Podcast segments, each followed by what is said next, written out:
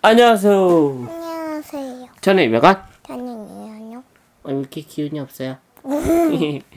자, 우리 동화 동화 한번 할까요? 시작. 동화 동화 동화 재밌는 동화 나와주세요. 네. 오늘은 어, 무슨 책을 읽- 읽으려고 가져왔어요? 말하는 말하는 새라는 책을 갖고 왔군요. 어, 근데 오늘은 어, 초대 손님이 두 명 더 있어요. 그쵸? 자, 소개해 줄래요? 얘는 누구죠? 미미 미미, 얘는 패키. 피키. 연우가, 연우가 제일, 아, 아, 연우가 정말 아끼는 인형 두 친구를 같이 데리고 왔군요. 네, 왜 데리고 왔어요? 네, 당신 애들도 들으라. 아, 얘네들도 책 읽어주는 거 들으려고 듣게 해주려고요. 네, 그럼 읽겠습니다. 자, 말하는 새 이광희 그림 정혜왕 글 한솔교육 말하는 새 어떤 내용일까요? 먼 옛날 어느 나라에 한 임금이 살았어. 결혼한 지 10년이 지났건만 왕비한테 통 아이가 안 생겨. 하는 수 없이 임금은 작은 왕비를 맞아들였지. 한 서너 달쯤 흘렀을까 작은 왕비가 아이를 가졌어. 임금은 어찌나 기쁘던지 작은 왕비만 좋아했지. 그러니 큰 왕비 마음이 어땠겠어? 속상. 아 속상했겠어. 샘도 나고 화도 나서 어쩔 줄 몰라 했지. 기분도 나빴을 것 같아. 음. 드디어 작은 왕비가 아이를 낳는 날이 되었어. 큰 왕비는 구렁이 한 마리를 옷자락에 감추고 들어가 작은 왕비가 낳은 아이와 구렁이를 슬쩍 바꿔치기 했어. 화가 난다고 이렇게 이렇게 해도 되나? 이렇게 하면 안 돼. 근데 그렇게 했대. 그러고선 진, 짐짓 놀라는 척하며 소리를 질렀어.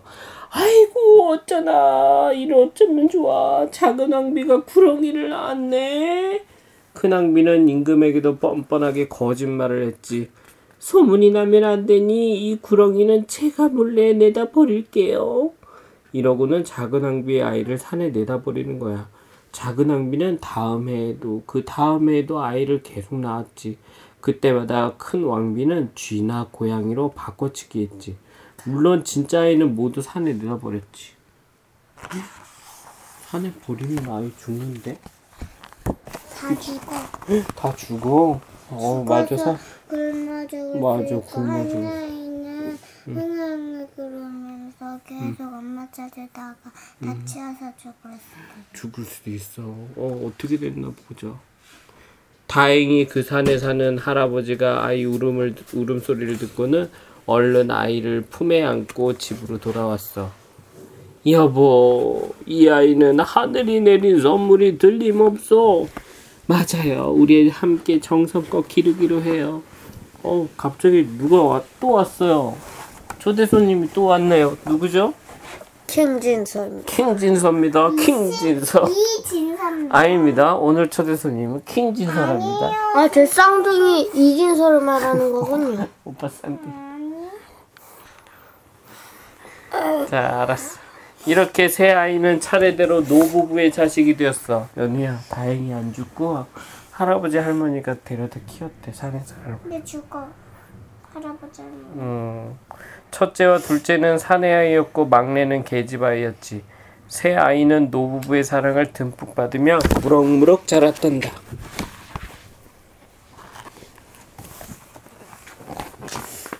한데 이를 어쩌면 좋아 노 부부가 같은 병에 걸려 같은 날 죽고 말았지 뭐야. 어린아이 셋이 앞으로 어찌 살까 앞날이 막막해. 그러던 어느 날 흰 수염을 길게 늘어뜨린 할아버지가 그 집을 찾아왔어. 음, 너희들이 잘 살려면 말하는 새를 찾아야 한다. 서쪽으로 곧장 백리를 가보아라. 다만 셋이 함께 가지 말고 한 명씩 가야 한다. 펑! 이 말만 남기고 할아버지는 온데간데 없이 사라졌어. 먼저 큰오빠가 말하는 새를 찾아 떠나기로 했지. 큰오빠는 쇠막대기 하나를 마당에 꽂으며 말했어. 내가 살아있으면 쇠막대기가 계속 반짝거리고 내가 죽으면 쇠 막대기가 금세 검게 변할 거야.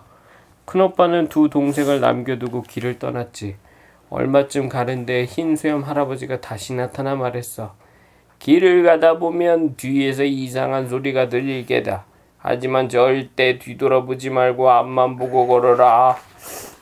할아버지와 헤어진 뒤 큰오빠는 계속 서쪽으로 걸었어. 가면 갈수록 나무는 점점 우거지고 길은 점점 좁아졌지. 해도 저물지 않았는데 사방이 어두컴컴해지고 숲풀 사이에선 이름 모를 산짐승 울음소리까지 들려 와들와들 떨면서 한 발 한 발 걷는데 정말 뒤에서 이상한 소리, 소리가 들리는 거야. 이, 저놈 잡아라. 저놈 잡아라. 겁이 질린 큰 오빠는 엉겹, 엉겁결에 뒤를 돌아보고 말았어. 어떻게 됐을까? 돌이 됐어. 그 순간 마당에 꽂혀있던 쇠막대기가 시커멓게 변하지 뭐야. 마, 막내야, 형한테 무슨 일이 생겼나봐. 이번엔 내가 가봐야겠다. 작은 오빠도 쇠막대기 하나를 마당에 꽂아놓고 길을 떠났지. 얼마쯤 가는데 흰 수염 할아버지가 다시 나타나 말했어. 무슨 소리가 들려도 절대 뒤돌아보지 말라고. 어느덧 작은 오빠도 으스스한 산속으로 들어왔어. 조심조심 걷는데 뒤에서 이상한 소리가 들리는 거야. 근데 돌이 된 사람이 맞아. 그러니까 이 숲은 그런 숲인가 봐. 이 저놈. 잡아라. 이 저놈 잡아라. 작은 오빠도 그만 뒤를 돌아보고 말았지. 어떻게 됐을까? 돌. 돌이 됐어. 진짜 메두사 같아? 메두사처럼. 메두사는 눈을 쳐다보면 돌이 되나? 응. 그 순간 작은 오빠가 꽂아둔 마- 쇠막대기도 시커멓게 변했어. 이제 집에 남은 건 가장 어린 막내뿐이야. 막내는 오빠들을 찾아 서쪽으로 찾아 떠났어. 얼마쯤 가는데 흰수염 할아버지가 다시 나타나 말했어. 무슨 소리가 들려도 절대 뒤돌아보지 말라고. 그 말을 들은 막내는 누비 저고리 한쪽을 뜯어 솜을 끄집어내, 어, 솜을 끄집어내. 왜 그러나 했더니 그걸 돌돌 뭉쳐서 뭐 했게? 귀에다 해서 안아 맞아. 귓구멍을 틀어막는 거야. 어느덧 막내도 으스스한 산속으로 들어왔어. 겁이 나고 무서웠지만 꾹 참고 걸어갔지. 한참을 가는데 웬 시커먼 것들이 여기저기 서 있잖아.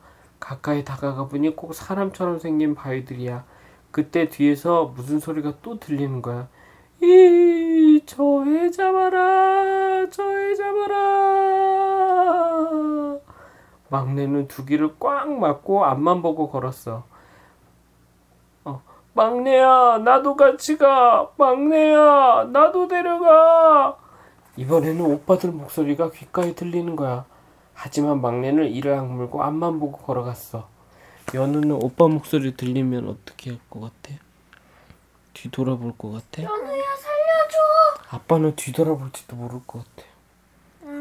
안안 볼. 안 볼 꼭 참고 가. 음, 맞아. 잘 참고 갔어, 얘는. 한참을 정신없이 걷다 보니 저 많지 앞에 밝은 빛이 보였어. 막내는 빛이 비치는 곳으로 후닥닥 달려갔지. 춤추고 있는 소나무 위에 신비한 새 한 마리가 앉아 있었어. 흰수염 할아버지가 일러준 말하는 새였지. 말하는, 말하는 새는 막내에게 호리병 하나를 건넸어. 야, 먼길 오느라 애썼구나. 이걸 받으렴. 그 속엔 신비한 약물이 들어있단다. 막내는 조심스레 호리병을 받아들었어. 말하는 새가 막내의 어깨에 사뿐히 올라앉았어. 자, 이제 나와 함께 너희 집으로 돌아가자꾸나. 막내는 발길을 돌려 으스스한 귀신산으로 다시 들어갔어. 말하는 새가 길가의 바위들을 가리켜 말했지. 얘야, 신비한 약물을 바위들에 뿌려보아라. 막내는 호리병 뚜껑을 열고 약물을 조심스레 뿌렸어. 이 바위에 또도록 어, 또도독 저 바위에 또도독 그러자 참으로 놀라운 일이 일어났어. 바위들이 꿈틀꿈틀 움직이더니 사람으로 다시 변하지 뭐야? 큰 오빠랑 작은 오빠도 이 바위들 사이에 있을 거야. 막내는 약물을 뿌리면서 앞으로 앞으로 나아갔어. 그러자 작은 바위 하나가 꿈틀대더니 하품을 해. 어, 어, 아빠, 아빠 진짜 졸립다. 아, 잠 한번 잘 잤네. 곧이어 옆에 바위도 꿈틀대더니 기지개를 켜. 아자자자, 내가 너무 오래 잤나? 막내가 척 보니까 큰 오빠랑 작은 오빠거든. 그래 두 오빠를 얼싸안고 좋아서 펄쩍펄쩍 뛰었지. 새아이는 말하는 새와 함께 집으로 무사히 돌아왔단다. 그런데 세상에 말하는 새가 있으니 금세 소문이 퍼질 거 아니야? 소문은 돌고 돌아서 임금님 귀에까지 들어갔지. 하루는 말하는 새가 막내에게 이런 말을 하는 거야. 점심 무렵에 임금이 찾아올 터이니 술상을 차려라. 안주로는 오이를 내놓되 그 위에 모래를 뿌려야 한다. 모르겠어. 막내는 어? 이상해 하면서 고개를 갸우뚱하며 물었지. 아니 임금님이 드실 오이에 왜 모래를 뿌리라고요? 내가 시키는 대로 하렴. 그래야 너희가 잘 살게 된단다. 막내는 밭에 가서 커다랗고 길쭉한 오이를 하나 따왔어. 그러고는 그 위에 모래를 솔솔 뿌렸지. 왜 이렇게 커? 아니야. 그렇게 크지는 않을 것 같은데.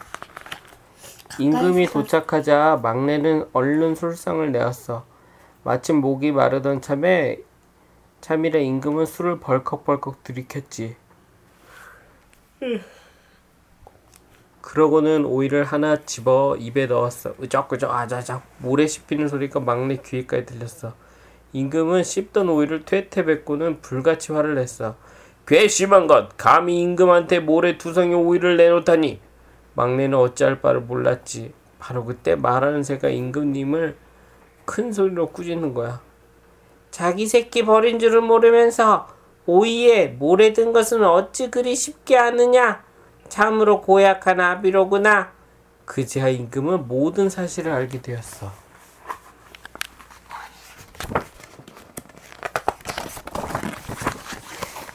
임금은 새 아이를 데리고 궁궐로 돌아왔어. 그리고 혼자 쓸쓸히 지내는 작은 왕비를 찾아갔지. 내가 고약한 큰 왕비한테 속아서 당신과 아이들한테 큰 죄를 지었구려. 미안하오.